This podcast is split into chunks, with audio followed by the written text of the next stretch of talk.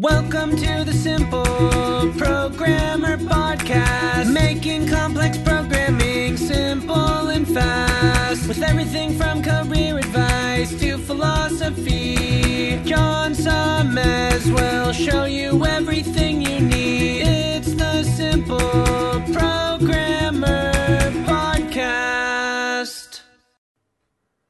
Tired of pushy recruiters sending you LinkedIn requests for jobs you have no interest in? Tired of blasting out resumes into the dark? If so, you should check out Hired.com. Hired.com flips job searching on its head by having top employers like Facebook come to you after you fill out one simple application. You also get your own job coach to help you on your next job search. If you haven't checked it out, I highly recommend you at least fill out the application. Just go to Hired.com forward slash simple programmer, and when you get hired with Hired, you'll get double the normal sign on bonus for using that link. Kobiton is the mobile device cloud platform you need to manage the devices you own and access the devices you want. From manual to automation testing, Kobiton empowers developers to build great products faster. Manage and access the devices you need. Test on hundreds of devices and configurations. Identify issues quickly. Automatically created activity logs allow you to identify and resolve issues faster. Start testing sooner. Compatibility with existing development tools decreases testing time. Real devices, better testing, faster time to market. Visit Kobiton.com slash simple programmer to sign up and start testing in minutes.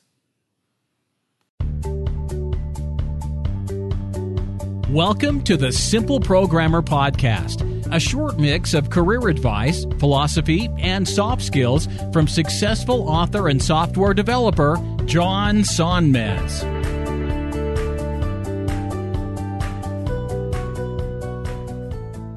Got a question here that I get this question quite a bit. I'm gonna I'm gonna try to answer this at least in one way. There's probably a few different ways I could answer this question, but it is what is the programming language of the future? so I'll I'll read the read the question I got here. So he says, "Hi John, let me uh, first thank you a lot for doing what you do. I watch your videos daily, and you're really such an inspiration." Well, that's cool. Thank you. And he says, My name is Eric from Stockholm, Sweden. I'm 22 at the moment, and I'm studying computer science in college. Prior to this, I've worked as a freelancer within web development, but I wanted to broaden my programming experience, so I hit the books. Right now, I'm testing out all sorts of different development from building apps in Swift, learning Java, and right uh, now low level C.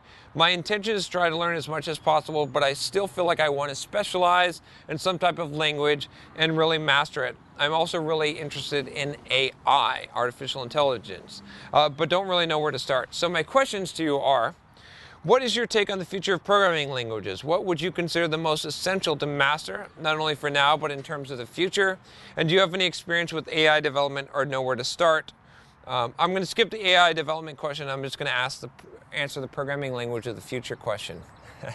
so, I think that the programming language of the future has actually not been invented yet. I don't, I don't think we have that yet. I, I think that what we've got right now is we've got a lot of languages that are evolving towards it, but they're they're evolving in complexity uh, to to the point that we need an, a, a, simplification, right? A lot of times, what ends up happening with technology is that we end up having sort of this pile up where we, we build up these huge things, and then we have this massive collapse as a new level of abstraction is, is put down on top of it and sort of paves over it, and now we can we can simplify things, right? So the reason why I say that is that because languages like C Sharp and Java have have become very bloated. They're they're very good languages and they're very expressive. You can do a lot with them. Even even some things like you know even Ruby and Python and whatnot. They, they, we've we've got a lot of different things. We've got a lot of concepts where I mean if you think about, I'll just pick on one that I know, which is C sharp,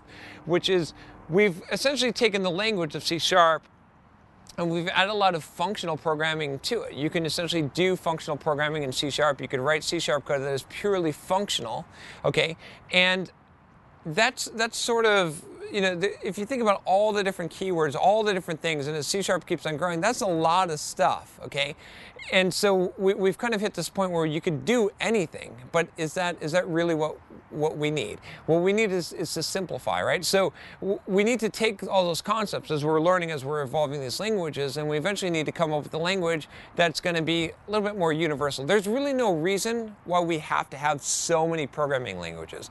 Right now, almost all programming languages are kind of converging to this point where they all are kind of on par with what they can do functional wise, right?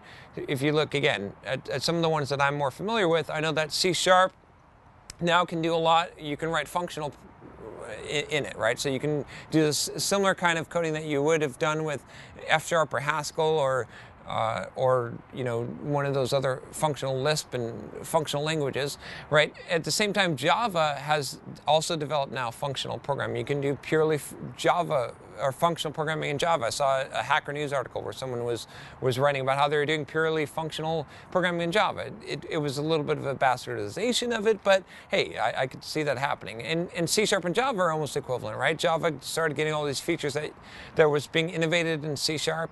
So I, I, I think that there's really no reason why we have to have all these different programming languages at this point because they're all kind of able to do do everything. Now there's some specialized languages, and I, and I, understand the argument for that. So maybe maybe there'll be you know a few different specialized languages, but we really need to come to a point where we have a general purpose programming language that we just use that everyone uses and and, and gets developed and is simplified because there's just there's no reason, right? There, if there used to be a reason why we had all these specialized languages and they existed for specific purposes, and there's still, like I said, still some to some degree, you know, languages like R and, and whatnot, but even those, I think we can really collapse under under one programming language, and that will make the things a lot more effective for the future because we don't have to learn as many things. There's not as much gaps between communication.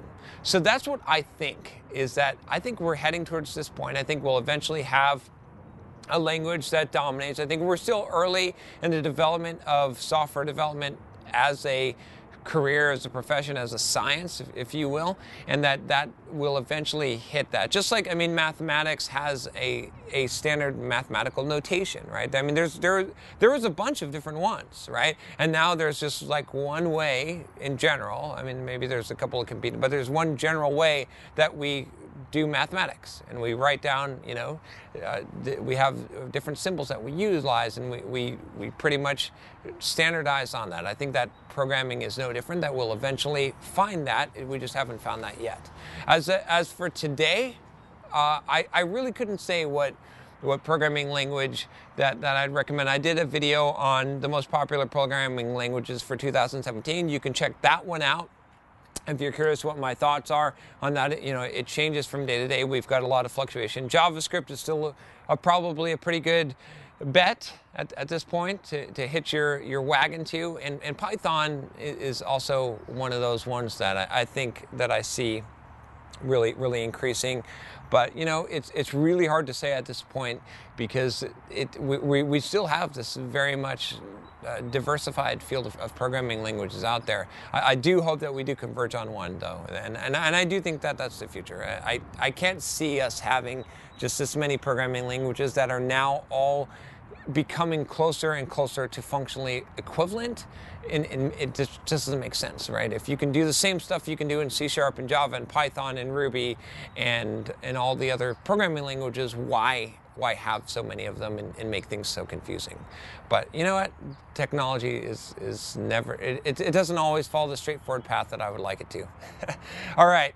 If you uh, if you like this video and you want to get more videos like this one on programming, software development, living a better life, improving your fitness, achieving your goals, click that subscribe button below, and I'll talk to you next time. Take care.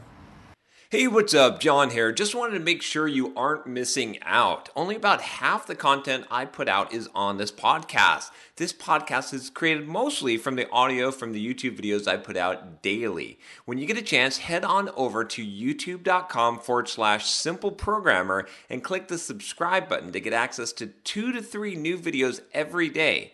Even if you prefer the audio format, make sure you subscribe at youtube.com forward slash simple programmer so you can check out what you might be missing.